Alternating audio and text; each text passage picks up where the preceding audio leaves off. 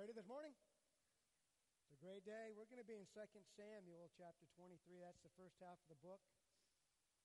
It's right between uh, 1 Samuel and 1 Kings. Those of you that have a smartphone, you don't have to worry about that. You can just dial it right up.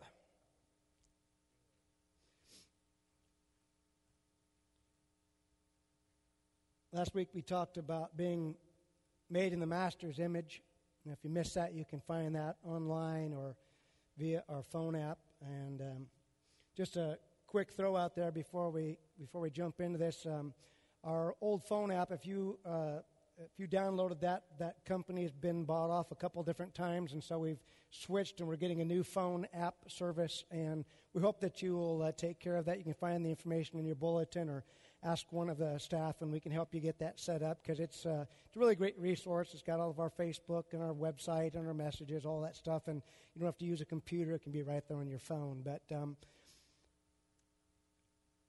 this, this morning I want to talk to you about uh, what I think is a, a serious and encouraging. So it's not going to be one of those cheerleader messages, but uh, hopefully you'll find some encouragement in it this morning because I believe God's word speaks right to our situation. And uh, this morning, talking about uh, sticky fingers. Now, I don't know what that means to you. Uh, uh, maybe you have a vision of Winnie the Pooh eating honey out of the honey jar, sticky fingers. Uh, maybe you had a, a, a past that you weren't saved from a young age, and sticky fingers means that you like to take things that don't belong to you. you got sticky fingers. Um, sticky fingers may mean you're a messy eater, and right now in my life that means ribs, right? Oh man, who get a pair of some ribs, and at the end you're just, and you don't care, right? You just don't care having sticky fingers. But the sticky fingers I'm talking about this morning is, is none of those. It's, it's something altogether different. And um, if you've ever wondered why you're facing, the struggles that you're facing, if you're ever wondering why life seems harder and, and why there is heartache, if you ever have questioned some of those things and you wonder, God, I'm doing what you say, and yet it, it doesn't seem like it's getting any easier, then you're part of a great uh, group called Christians. um, he never promised it was going to get easier. He just promised that he was going to lead us and he would never leave us. Um, and we get stronger and we realize that, that the things that used to be so hard aren't so hard anymore because we've developed some discipline we've developed a little bit of spiritual stiffness and flexibility at the same time and and whether you're a follower of jesus or not this morning i, I, I wouldn't hope to presume that if you're here this morning that you are completely sold out. Uh, maybe you're still questioning and, and that's great. I, i'm glad that you're here. You this is this is why we're here is to invite anybody, any place to come and begin to hear about this. But um, whether you're religious or not, whether you're a full blown believer or not, um, we're all going to face battles. And um, you're either going to have them from the inside or they're going to be from the outside. Uh, we just know that battles are going to come. And yet, um, this, this is a, a story that I hope we can understand that it's info that you can use whether you're a, a full on, all my life is given to Jesus person or not, because it, it's right here in God's Word. And, and, if you haven't been reading God's Word, I just want to encourage you, you need to read it. Um, not so you can tick something off a list, not so you can check your daily devotion box, but because it's full of really good news. It's full of really good information on how to live our lives and overcome the situations that we have, uh, and, and most importantly, to get to know God. It's not there to study history, and, and you may say to yourself, Pastor, I'm not sure I, have, I believe all that stuff. That's okay, read it anyway.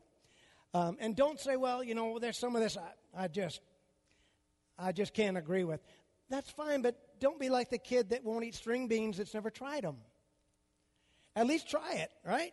I, I don't like them. Have you ever tried them? No. Well, how do you know if you try them? Well, what if I try them and don't like them? Don't play that game with God. Try and read it. There's all kinds of versions that you can get and, and make it simple. I suggest starting in John and you're working your way up into Romans and, and you'll get an understanding. But it, it, don't deny what God wants to do just because you don't believe it all. Uh, we're all in a process of learning. And so I just want to put that out there before we go. And we're going to be in 2 Samuel here, uh, verse 20, chapter 23, verses 8 through 10. Some some very uh, weird, maybe to you, but I think some powerful verses here. As uh, the title over all this for in my Bible is called David's Mighty Men. If you don't know who David is, David is he was a, a, a king that had been anointed by God, and yet he's on the run because uh, the existing king has not died, and, and, and David wouldn't take him out. And that's a long story, but you can read that later. But he, he gathers about him some men that, that line up with his character. And, and they begin to give this list. And we're going to look at just one specific person here. And it's not about the person, but it's about what he did. And so here we go, verse 8. These are the names of the mighty men who David had Josheb Beshebeth, the Tachmonite. He's the chief among the captains. He was called Adino, the Eznite, because he had killed 800 men at one time. Now, that's pretty impressive. okay? Here's a single guy that we're not talking machine guns to be able to mow anybody down. This is a guy that's, that's in armed combat and manages to kill 800 people at a time, and not all at once. He didn't say all at once, just in one battle. Okay, he didn't have like a super long spear and pew, skewer 800 guys all at once. That's not what he's talking about. Okay, verse nine. And after him was Eleazar, the son of Dodo. Now he would have to be tough if you were the son of Dodo, right? Oh, hey, aren't you Dodo's boy? it's Eleazar. Yeah, Dodo's kid. Dodo Jr., get over here. Um, so he's probably a tough kid, and he was the Ahoite. And one of the three mighty men with David, when they, look at what they did.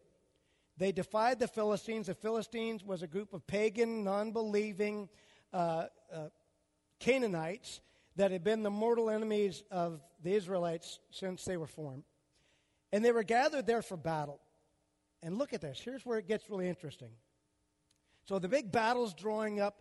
The, they decided to, they are defying the, the Philistines. We're not giving in. We're not backing up. We're not going to let you threaten us. We're standing in defiance. And we're gathered here for battle. And then uh, the son of Dodo, Eleazar, sees something that probably could have been disheartening. And the men of Israel retreated. Think about this. These are the men that say God is their God. He is the God strong and mighty in battle. This is the God who has brought us out of Egypt. This is the God who has helped us cross the, the Red Sea. This is the God that has been with us through battle after battle after battle. And yet here comes the Philistines, and the men of Israel retreated. What did Eleazar do? Great question. He arose and attacked the Philistines until his hand was weary and his hand stuck to the sword, hence sticky fingers. And the Lord brought about a great victory that day, and the people returned after him only to plunder. Now, if you don't know what plunder means, it usually means that during a campaign or a war, that by the use of force, we go in and we take what used to be ours, or we take what the enemy has accrued, whether it be tents or camels or treasure or slaves or whatever. Something that used to belong to them, we take it. That's plunder, right? But there's a couple of these spots up here that you notice that, to me, are the most important parts that are highlighted. And, and I think what he does, he wasn't endued with supernatural power. He was just a man. But he was a man that had a cause. He was a man that knew who he was. And more importantly, he was a man that knew who his God was. And he did something that the other men of his day didn't do. Look at when they retreated, notice what he did. He arose and he attacked. And we'll start off with the, the most abrasive part this morning. Guys, I'm speaking to you this morning. The time for being passive, if there ever was a time to be passive, is way over. It's time to rise up. It's time to stand up. Not only for yourself, but for your God, for your family, for your faith. And stop sitting back watching. Stop sitting back explaining it away. Stop sitting back. Stop being disengaged. It's time to rise up. Pastor, you don't. It's time to rise up. I don't care what the other men are doing. I don't care what's happening in the nation. I don't care if you feel like you don't have a voice. I don't care if you didn't have a model of this. I don't care if you didn't grow up in that age. I don't care if your mommy didn't take care of you. It doesn't matter. We serve a mighty God, and you are a man of God. Rise up. And ladies, pray for men to rise up. I know there's all kinds of movements and all that mess out there. That's political. we need each other. God made us equal and God made us powerful, and we need men. We don't need them sitting on the sidelines. We need them engaged. We need them standing tall. We need them active and attacking, not sitting and whining and disconnected from our families, from their work, from their life, from their faith. We need men active. And I'm talking about right here in this local church. Men, you're on notice. It's time to rise up. We need men that'll pray, men that are worshipers, men that know how to serve, and not just, I'll be in the background, just. I'm not talking about being on display, but we're facing battles that we've never faced before, not just as individuals, but as a church. And the reality is, we need men that are not just sitting around watching. And maybe that's too blunt for you this morning. Read your word. He arose and attacked while the other men retreated. It's hurting our nation, it's hurting our churches, it's hurting our faith. When men retreat, it hurts. It's almost impossible to win while you're retreating. Men, don't retreat. Get some sticky fingers. How do we get these sticky fingers? I'm glad you asked. See, I believe that often the difference between victory and defeat is just not giving up. It doesn't mean you're any braver, it doesn't mean you're any stronger, it doesn't mean that you're any smarter. Sometimes the way the victory comes is just not giving up, not letting go. You hang on longer than you think you can. Hang on to the marriage, hang on to your kids, hang on to your faith, hang on to whatever it is that's worth fighting for. You've got to hang on longer than you think you can. The reason that most of the mess is happening today is because it is way too easy to give up today. It's way too easy to quit. We can just walk away. Well, you think that you're walking away and that it doesn't matter, but it matters. Every person that leaves the faith, every person that shifts into neutral, every person that decides, oh, I don't know if it's worth the fight, you have helped lose. You're in retreat. Now, don't let this make you feel guilty this morning. I'm not a person that wants to bring guilt, but I hope that it brings some conviction and helps you understand. First of all, you're stronger than you know you are. Second of all, it's not about your strength, it's about His strength. But we still have the job of standing and deciding to attack. And I'm not talking about marching, and I'm not talking about legislation, and I'm not talking about blockading or any of that stuff or declaring ourselves a sovereign uh, group or any of that mess. I'm talking about if God says to do it, then I'm for it. And it doesn't matter what's going to come against me. We already have His word that the world is going to come against us. But it doesn't mean we're supposed to retreat. In fact, we're supposed to be taking ground. And we've lost it, church. But the sooner we get back on the attack, the sooner things turn around. Us watching and whining is not fixing anything. We've lost our voice, we've lost our backbone, and it's time for us to stand. You can hang on longer than you think you can. Understand that when you're fighting for big things, you've got to hold on. If you're fighting for your marriage, you hang on. That's a big thing. If you're fighting for your kids, you hang on. That's a big thing. If you're fighting for your healing, fighting for your deliverance, fighting through that breakthrough, you hold on. I know you would for something else. If, if your child or your spouse or somebody's fallen off a cliff, you will hang on and long and long and long and, oh, it hurts. I'm sorry, babe, but my hand's starting to cramp. Bye.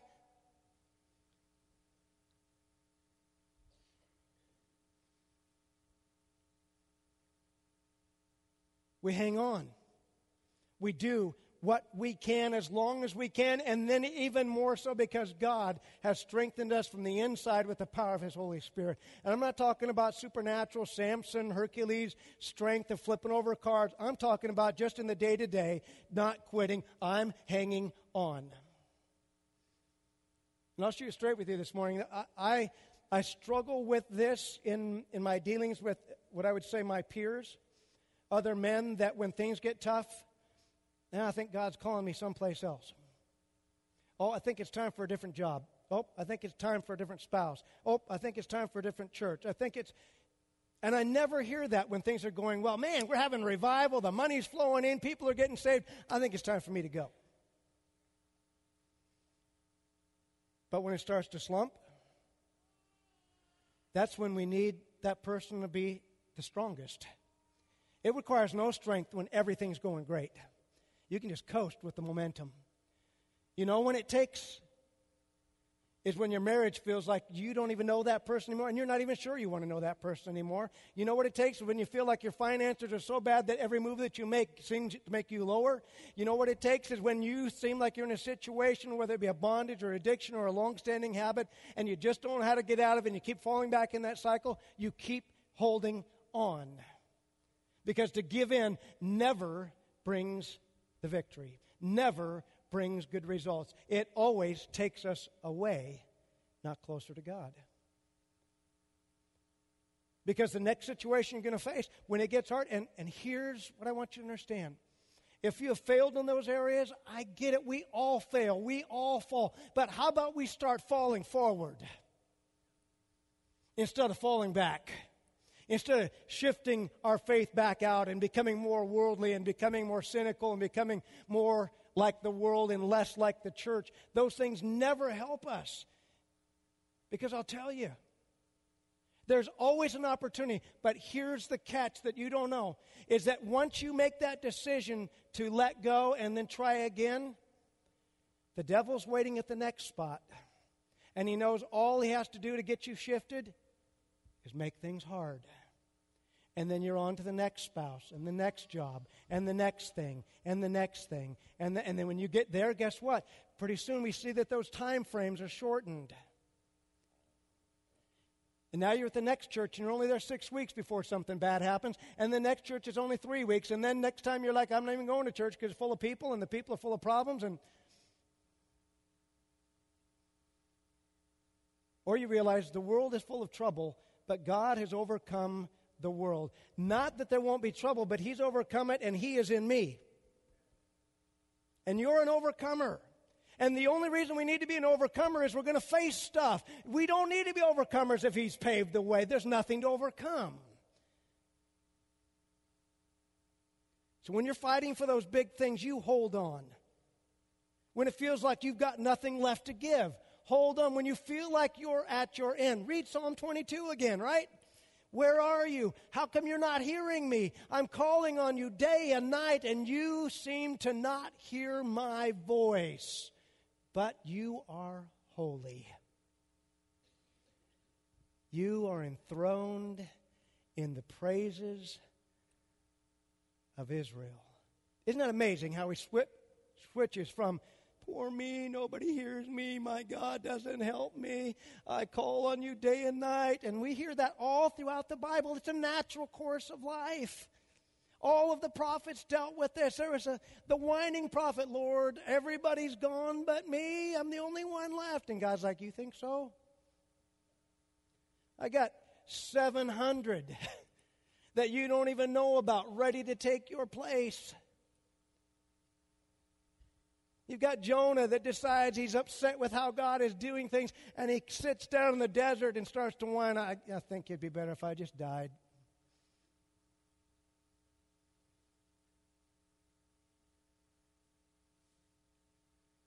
And I'm not saying that things are easy and that if you follow God, it's all just a smooth path. In fact, many times it's the opposite, but He is with us.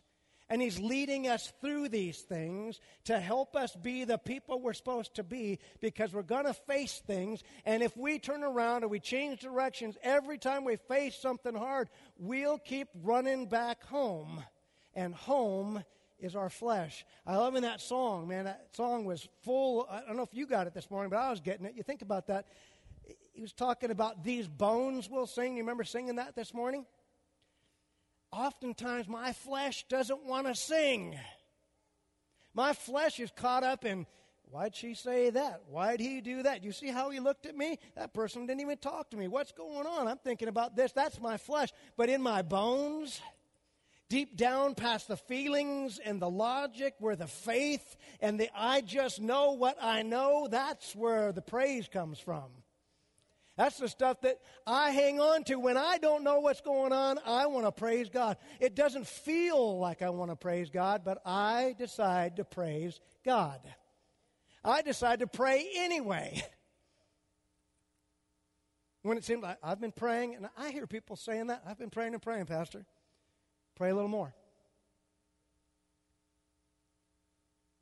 When you've got nothing left, you hang on. Another one. Everybody else has stopped. You hang on. Look at all the men of Israel were in retreat. Look at that. He's he's sitting there watching with David, and Israel's fighting, right? And they used to do a little bit different. You don't put your your most powerful uh, guys out there to fight just the little skirmishes because that's what you've got the regular army for. But all of a sudden, in the midst of this battle, whatever's going on, I don't know if they felt overwhelmed or they just got scared. All of a sudden, the retreat sounds and everybody's turning the wrong way. And in the midst of that, as Israel's retreating, the son of Dodo stands up.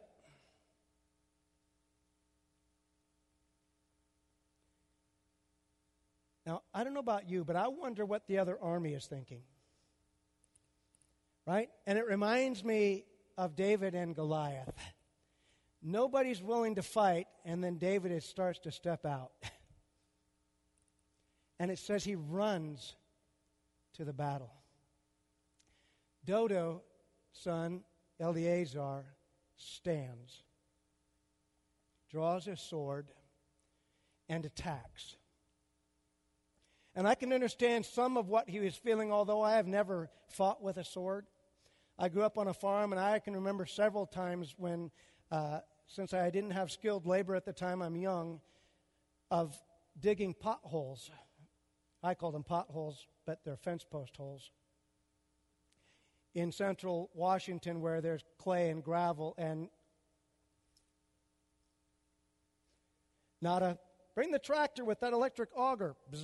Man, it was a tough day of putting in fence. But for a 12 year old boy that had a lot of energy but not a lot of brains,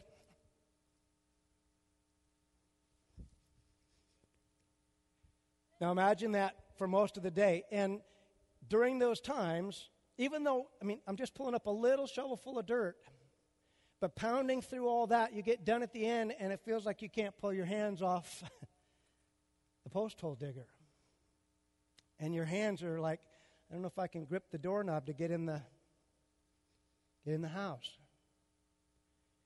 And what they're saying right here is that he fought for so long and so hard that his hand actually formed, stuck. They couldn't pull the sword out. He probably was like, I'm done. And he couldn't let go. How about you this morning? Have you fought that long and hard for those big things? Have you, have you continued to attack until you can't let go. And I wish that the rest of the story said, and when the men of Israel saw that Eleazar got up and attacked, that they ran back to fight with him.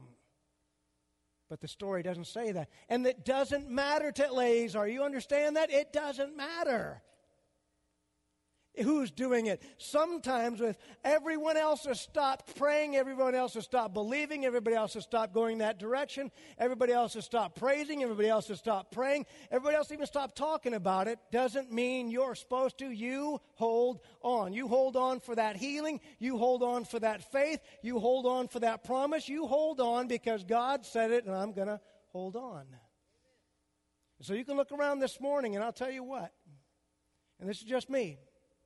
I know what God has said in my spirit about this church, and it has nothing to do with how many seats are full. I leave that to Him, and I leave that to you. I know that I'm supposed to guide and direct and preach His word, and that's my part to do, whether five of you show up or 5,000 people show up. It doesn't matter. We hang on because God has a purpose and a plan and a promise. Now, the question is are you going to be part of it or not? Because I can't guarantee smooth sailing in the days ahead. In fact, if anything, I'd say, who knows what's ahead? But you can either be in retreat, or you can be in neutral, or you can arise and fight. Because if this isn't your church, you'll probably flee. you'll probably go by the wayside, or you make up your mind this is my church. This is my faith. This is my marriage. This is my life. This is my destiny, and I'm not going to be scared out of it. And it doesn't matter if other people seem to not be as obsessed as it with I am, but I am because this is mine. This is my church. I don't own it. I'm just an under shepherd dog here, but he has called me here, and until he says to go, I'm here. Question is, what about you? What about your marriage? What about your kids? What about your studies? What about the thing that God's promised you that said, if you'll just keep going and you've shifted into neutral, you know you're supposed to be someplace else, maybe not physically, but someplace else in your spiritual journey, but it's gotten tough, and so you backed up into a place that was a lot easier and a lot more comfortable. But your dream is still out there. And now other people are stepping in, and you're starting to grow resentful. I was supposed to be that worship leader. I was supposed to be that teacher. I was supposed to have that job. I was supposed to. Where's that dream now? Have you shifted back? Have you started a slow retreat back to where it's comfortable and it's safe? Just because everyone else has stopped doesn't mean you're supposed to. You hold on. You hold on to his promises. You hold on to the power that he says within it. You hold on to the provision. He's got provision, but it's not going to be provision until it's needed. See, we always want it ahead of time. I want the courage up front. It doesn't work that way. That's not provision. Provision is when you step in and you come to the end of yourself. Then God's provision kicks in. Problem is, many times we won't get to the end of ourselves. We just get tired and we get bored and we get distracted. We have to keep pushing until we come to the end of ourselves. And then God's great provision kicks in. Just like this. I don't know how one man fights long enough he kills 800 people. And without poking too much fun at my great associate pastor, that sounds like a Walker, Texas Ranger show right there. He roundhouse kicked 800 men in one episode in Levi's with cowboy boots and didn't even lose his hat. But I'm not talking about that. I'm talking most of the time just what's in here. Because that's what determines whether you're going to go forward or not. Most of the great stories you hear are not of men of great stature that had great courage. It's the guy that just decided, I'm doing it for my buddies. I'm doing it for my country. I'm doing it for my family. I think of men that founded this country that on their own left the East Coast and walked on foot in canoe to find the West Coast and developed a Northwest Passage. I think of men that braved areas they'd never seen before and found the North Pole. Not for a book deal, not for some movie, but because something was driving them on the inside and the hardship and the trials. They just expected it. And I think there was a generation, maybe two now ahead of us, that expected things to be hard, but you pushed through anyway. No generation has had it easy. If you think that a couple generations ago, man, must have been easy going through the Depression. But it's almost so far forgotten that depression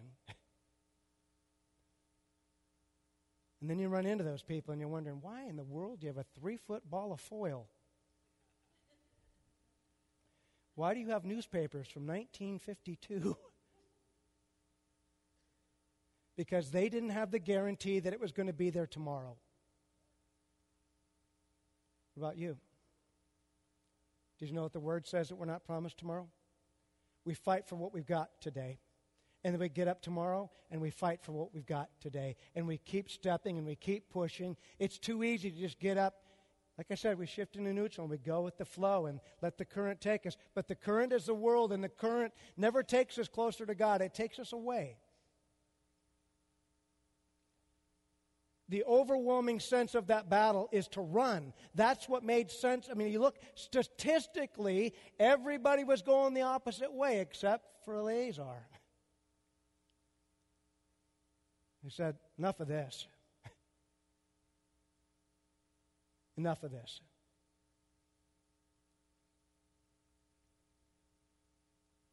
And for somebody this morning, God had me write this down so I didn't mess it up. You need to hang on where you're at right now because the enemy and the world are trying to do their best to pull you away from Him. You maybe don't have your faith completely fleshed out yet and, and know everything, but faith is not about knowing everything. But there's going to be all kinds of reasons to back up. There's going to be all kinds of reasons to kind of go 50 50. I can kind of be in the world and be a Christian. That's just it pulling you. And you've got to hang on to Christ and you need to get off the fence and just say, I'm all in. I don't understand it all. And with everything I've got right now, I just I just put it all in. and it doesn't mean the battle stops. In fact, that's where the battle starts. And so if you're somebody that, eh, I'm kind of 50 50 in this marriage, I'm kind of 50 50 in my future, I'm kind of, how about you make it 100? Bang. I'm putting it all in on my healing. I'm putting it all in on my marriage. I'm putting it all in on believing in my kids. I'm putting it all in of, of staying with Christ no matter what. How about we just remove the quit off the table? How about just remove that option? Think about that right now. What in your life do you just need to remove quit out of the option? Because as long as it's an option, uh, Things get bad. Oh, God must mean it's time to quit. Maybe not. So here's the question this morning Will you rise up? And it's a personal question. And I'm not talking about pastors, and I'm not talking about people on the stage, or I'm talking about you that God has called, that God has saved, that God has given you a rich heritage. You've even been, some of you have been raised in a Christian family. You know the word, you know what you're supposed to do, and yet you continue to sit on the sidelines and watch. Will you rise up? Sometimes you just have to rise up. You got to get above the crowd. You got to get out of your routine. You got to get out of your little rut. Of course, it's different. Of course, it takes extra time. Of course, it's not what you normally do. That's why it's so great. That's why it's so exciting. I never know what's going to happen. Somebody, uh, almost every time I go to schedule, somebody's like, What's your schedule? I was like, It depends on the day. I could be driving to Portland because somebody just got admitted to the hospital. I don't know what's going to happen tomorrow. Somebody can walk through my door and I'm going to either lead him to Christ or tell him to get lost. I don't know what's going to happen. I don't have that kind of control. All I know is I'm going to show up and try to be as ready as I can be, but I don't know what I'm going to reach and who I'm going to face each day. And neither do you. You need to rise up. Get out of your rut. Get out of your routine. Sometimes we have to look a little higher than what you're seeing right now. You just see the dead end, and, and it's a great slogan, but it's so true for us as Christians. Unless you're the lead, lead dog, the view never changes. Maybe who you're following isn't who you're supposed to be following. Maybe it's time for you to cycle to the front. Huh? Maybe it's time for you to cycle to the front of your friendship and lead others to Christ. Maybe it's time for you to cycle to the front of your marriage and carry the load for a while. Maybe it's time for you to cycle to the front and be somebody that steps out to serve the church, not just take for the church. Maybe it's time for you to cycle to the front and it's not all about you, but maybe we actually have an others first mentality. It's not all about your business, it's not all about your money, it's not all about. Maybe it's about time that you cycle to the front a little bit and figure out What's it mean to lead? What's it mean to rise up? What's it mean to look a little higher? What's it mean to praise a little longer when, it, when your flesh doesn't want to do it and you're tired of giving praise to God that doesn't give you anything? And I'm hearing that a lot now. Well, what good is having God if He doesn't do what I want? That's not the purpose of God. Our purpose is to serve Him, not the other way around. He will take care of our needs. The problem is when it starts to get tough, we run back to ourselves, we run back to the world. Sometimes we got to trust a little deeper. When things get tough, that's what David did. He didn't. It wasn't that he didn't go through hard time. He just trusted God. You think of that great psalm, though I walk through the valley of death, I will whine and complain until my last breath. Is that what he says? it didn't mean he wasn't walking through it, right? He knew what it was to be hunted. He knew what it was to be hated. He knew what it was to have an evil king try to kill him at every twist and turn. And yet it says, even when I'm walking through those situations, your rod and your staff, they comfort me. Even while I'm walking through this, I trust you. Even when he's throwing javelins at me, I trust you. Even when I'm supposed to be king and I'm not king yet, I trust you. What about you this morning? There's a battle to be won.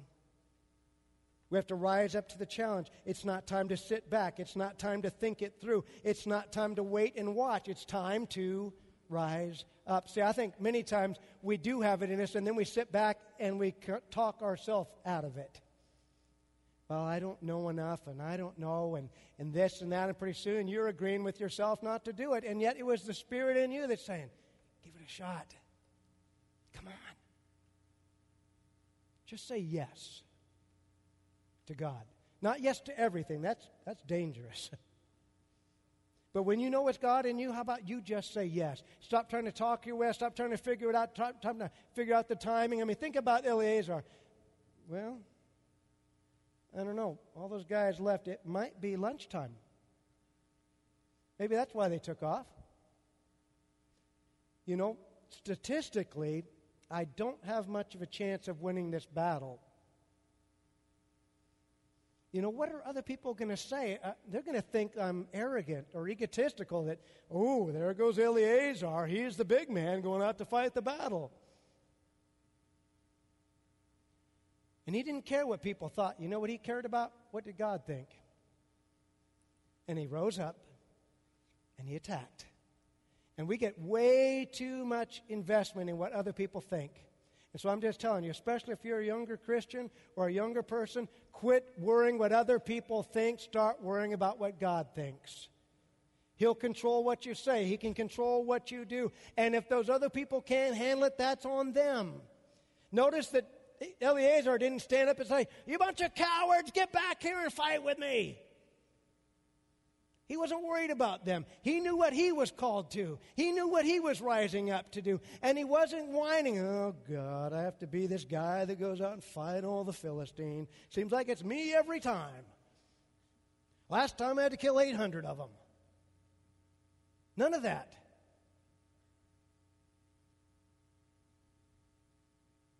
Who cares who's watching? Who cares what the world thinks? The world's not going to be your judge. God is. The world's not empowering you. God is. The world hasn't saved you. God has. And He has called us to His mighty purposes and His power.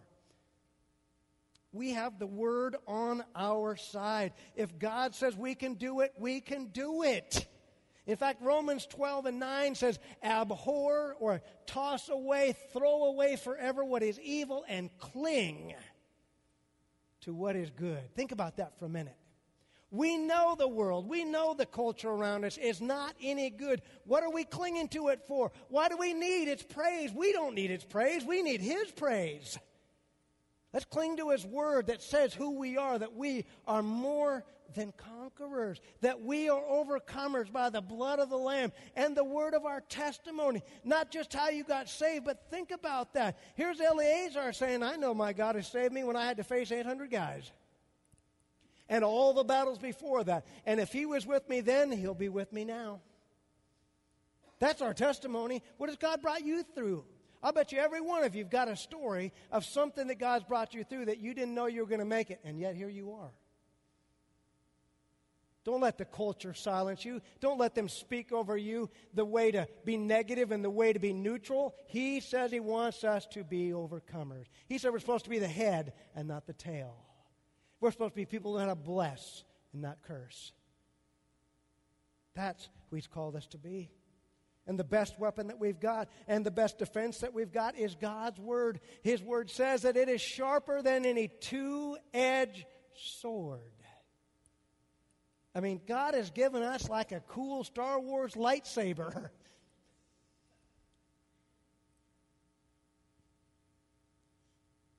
That's our best defense and our best offense. He is our shield and our strength.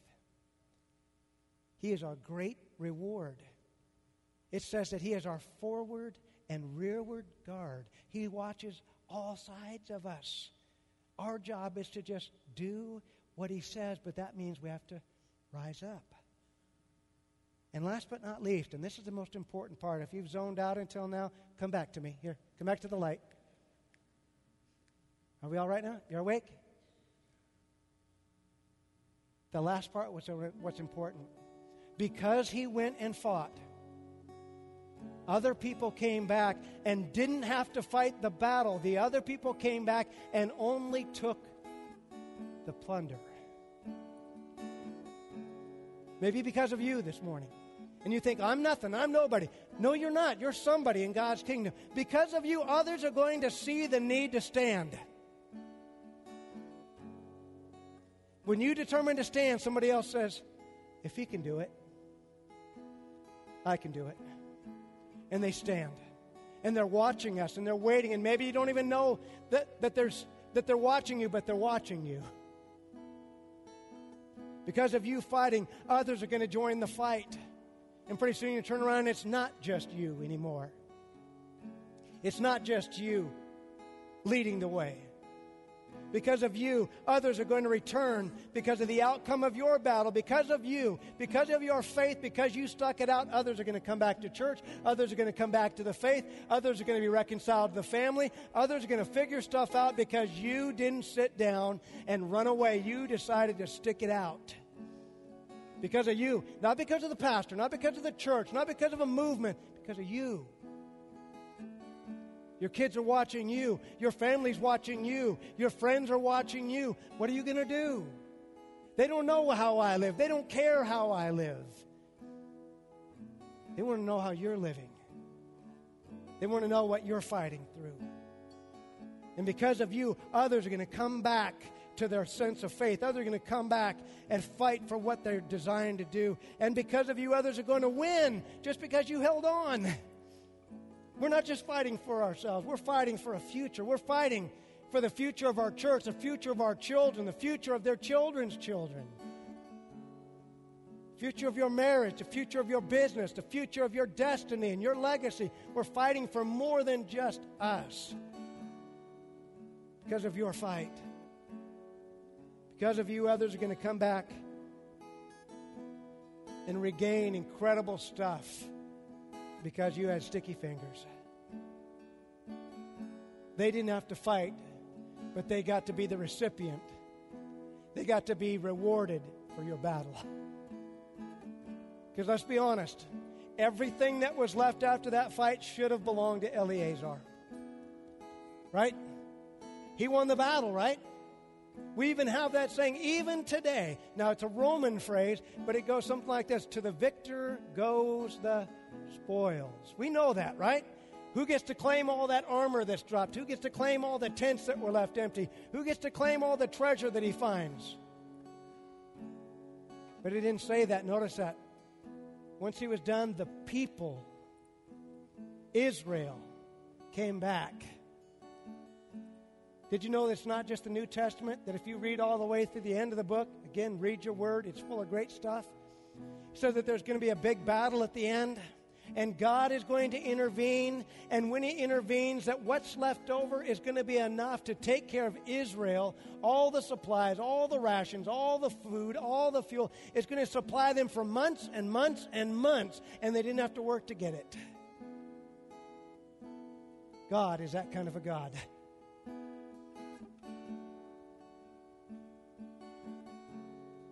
So I don't know where you're at today. But who here needs to rise up? Instead of sitting and watching, sitting and waiting. sitting and waiting to be noticed, I'm noticing you right now. It's time to rise up. Who's here this morning that needs to cling to God's promises even when you're tired and you're scared and it seems like the battle's going the wrong way? Who needs to cling to God's word? Clings to God's promises. And some of you, who needs to fight the battle so that others can win? The battle's being fought not even for you this morning, but you're fighting for something bigger.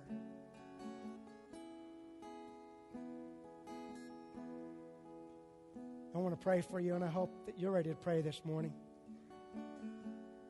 But I encourage you that rising up isn't just standing to your feet this morning, but something on the inside shifts.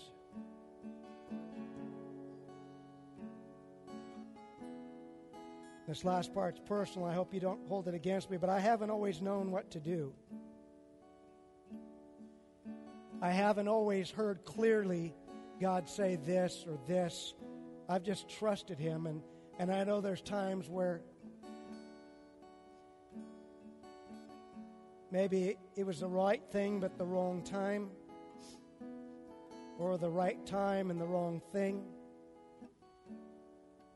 But I know somebody close to me said this to me once, and I didn't really understand what was going on in me, and now it affirms it more than ever. But they said something like this why do you always have to be the one to, to make that fight?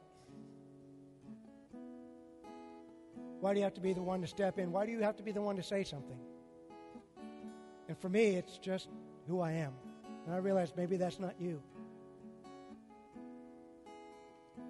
But I am telling you that the Holy Spirit in you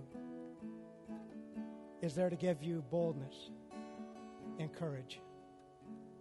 Not boldness and courage to sit or to watch, but to act.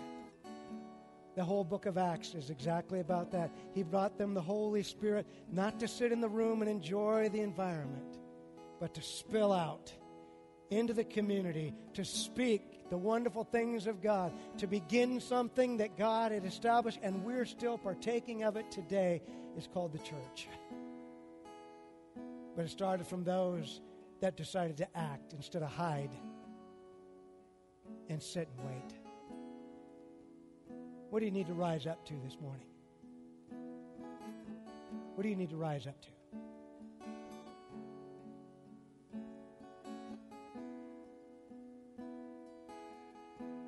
Come up here, Linda.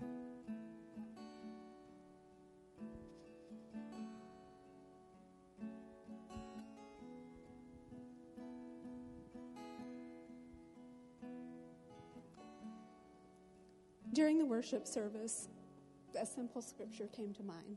Those that wait upon the Lord will, will rise like eagles. They will renew their strength and rise like eagles. We all know that the eagle is a bird of prey. Okay? But we don't always apply it to this scripture. And I, I'm just, I know with every fiber of my being, it's time, church, to quit being on the defensive and to start walking on the offensive. And we're only gonna, that's only going to happen as we wait on Him.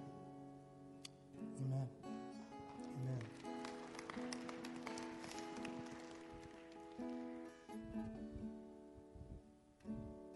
And just a quick clarification on that be on the offensive, not be offensive. There's a big difference, right? People will be offended by the word. That's their problem, but it's not our job to be offensive. Not our job to poke people in the eyes or question their faith. It's our job to live it out to its fullest. Amen? So I want to ask you this morning, even just symbolically, will you rise up this morning? I'm not calling you to a promise or a pledge, or I'm not, by you standing, it's not guaranteeing anything. I'm just saying that you realized Every one of us.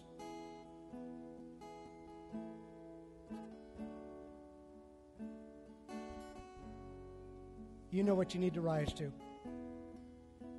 And some of you, you know, you got to stop clinging to other people's praise or the diversion of drugs or alcohol or porn or whatever it may be that's, that's sapping your willpower, that's sapping your spirit. It's not feeding you, it's killing you, and you need to cling to God's word. And some of you got to stop being so selfish in your praise and your prayer and your life, and you need to fight the battle so that others can win. You got to think of your kids. You got to think of your spouse. You got to think of your coworkers. You got to think of your family.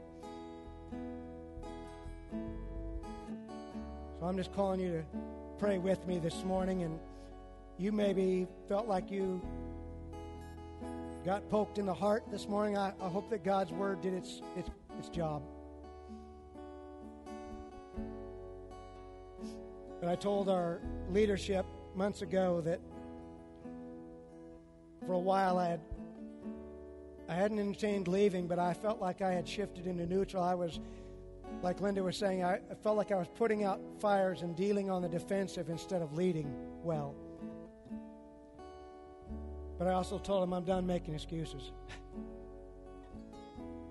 sure, I'm tired. Sure, I'm busy. Sure, this is a load, but this is what God has called me to. And no excuse is going to take that away. And I vowed to them that there'd be no more excuses. I'm going to do my best. I'm going to put myself into. I'm going to pour myself into them and others and, and see what God would do in our church and with our people. But I also want to entreat you to say, if you're part of His church, if you're part of His church, what do you need to rise up to? So let's pray this morning. Father, would you give every last man and woman this morning sticky fingers? God, that they stick to your promises, they stick to your word, that they stick in the battle when it'd be easier to cut and run, when it'd be easier to retreat, when it'd be easier to watch, when it'd be easier to wait or talk themselves out of it. And God, even now they're saying, you know, Pastor, I'm just not that kind of a person. You know, I'm more of the quiet, reserved. That's nonsense. You are a child of God that has been called to make a difference in the world. And maybe you don't do it like me and you don't have to be bold and brash, but you are never called to sit on the sidelines. You are never called to just watch and wait. You're never called to retreat. He has gifted you, He has empowered you with His Holy Spirit. And however you've been made, you've been made fearfully and wonderfully for His plan and for His purposes to fulfill His will. So, Lord, I pray, raise up men and women right here raise them up off the sidelines, raise them up out of their fear, raise them up out of their boredom, raise them up out of the, the cultural mess that they have found themselves in where they're no longer comparing themselves to you, they compare themselves to culture.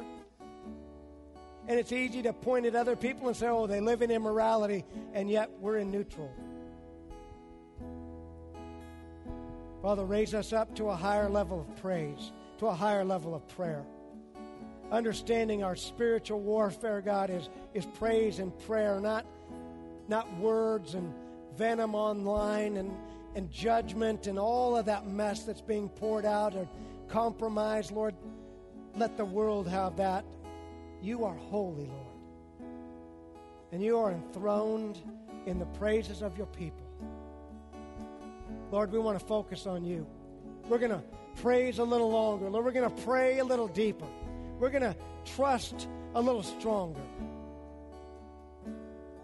We're going to get our eyes off ourselves and realize there's others that can win if I stick to it. There's others that can benefit if I'll just push through. There are others going to rise when I rise. And even if they don't, I still called to the battle. Lord, would you help us to go on the attack, not to be offensive, but to be on the offensive. This world needs a fresh revelation of Jesus Christ. This culture needs those that are standing out, not sitting down. This culture needs those that know their way, that aren't watching the dial spin and they have no way to know what's going on. God, they need people who are solid in their faith and solid in their God.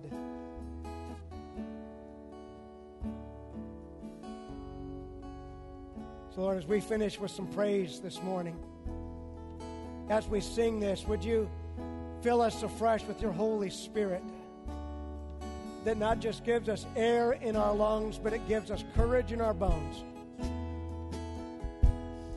that ignites a fire in us, a burden, a, a growing desire to see things made right, to, to come back to the that fervent faith we had at the beginning, to, to grab a hold of a lifestyle that we've always dreamed of that doesn't involve bondage and distraction.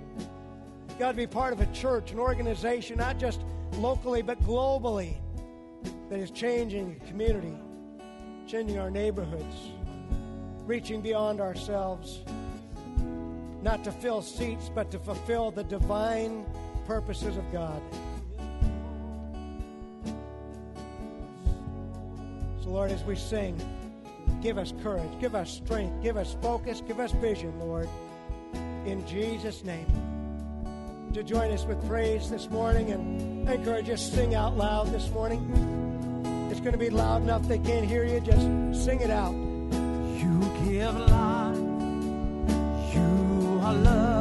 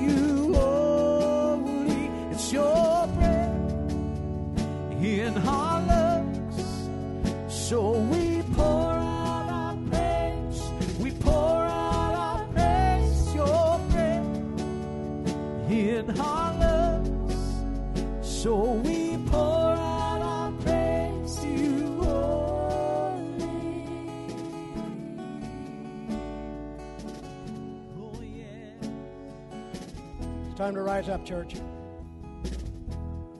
Not just stand, but stand on the inside. Time to raise up in faith. Time to rise up in power. Time to rise up in praise. It's time to hang on a little longer. And for those of you that maybe you're still figuring it out, just, just follow God until He proves that He's wrong. And then you can stop. But just keep trusting Him.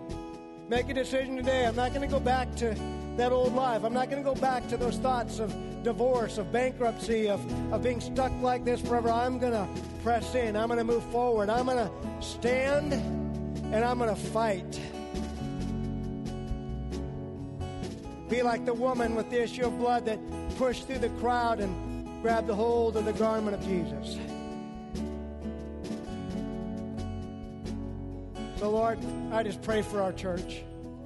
God, we have awesome people here, men and women that you want to activate, that you want to give courage and strength and faith than they, more than they've ever had before. And as they get ready to go, whether they feel it or not, that's a flesh thing. But let them know that in their spirit, in their spiritual DNA, you have made them a fighter. You have made them a conqueror. You have made them to be on the attack, to gain ground, to win the kingdom, to press back the darkness, to uphold justice, to have compassion and love. Lord, would you let that guide us as we leave this place? It may take on many forms, and those that are going through some mess, you are in good stand with Jesus Christ because he has overcome the world. He will lead you out of it, he will strengthen you to endure it. You need to hang on. You need to hang on. Hang on to your hopes of being healed. Don't let it go. It doesn't matter what the doctor says. You hang on. With every last breath, you declare the power of God over your life, the healing of God over your life. Declare that your marriage will not fail. Declare that your faith will not falter. You just keep declaring it until it's pried from your cold, dead fingers. So, Lord, we give you praise. For you are great, O Lord, and worthy of all praise. Not our strength, but your strength. Your word clearly tells us it's not by might, it's not by strength, but by your spirit. Fire up our spirits, Lord. Not in an emotional lather, but a determination, a, a fire on the inside that says, I'm going to get this done. I'm going to see this through. No more excuses. No more distraction. No more sitting down and watching or, or, or only getting active when somebody notices. It's not about that at all. You don't have time to watch and wait. It's time to rise up. New Life Men, it is time to rise up. New Life Women, it is time to rise up. 40 and under generation, it's time to rise up. No more excuses, no more cultural evaluations or comparisons of this or that, or you just follow God. You just trust Him until He proves He's untrustworthy. You be the best student you are. Don't give up that dream. Don't give up that hope. Don't give up that drive. Don't settle back for the lies of this world, but follow the truth of God. Others are watching, others are waiting. Because of you, some lives are going to be changed. Think about that as you go. Because of you,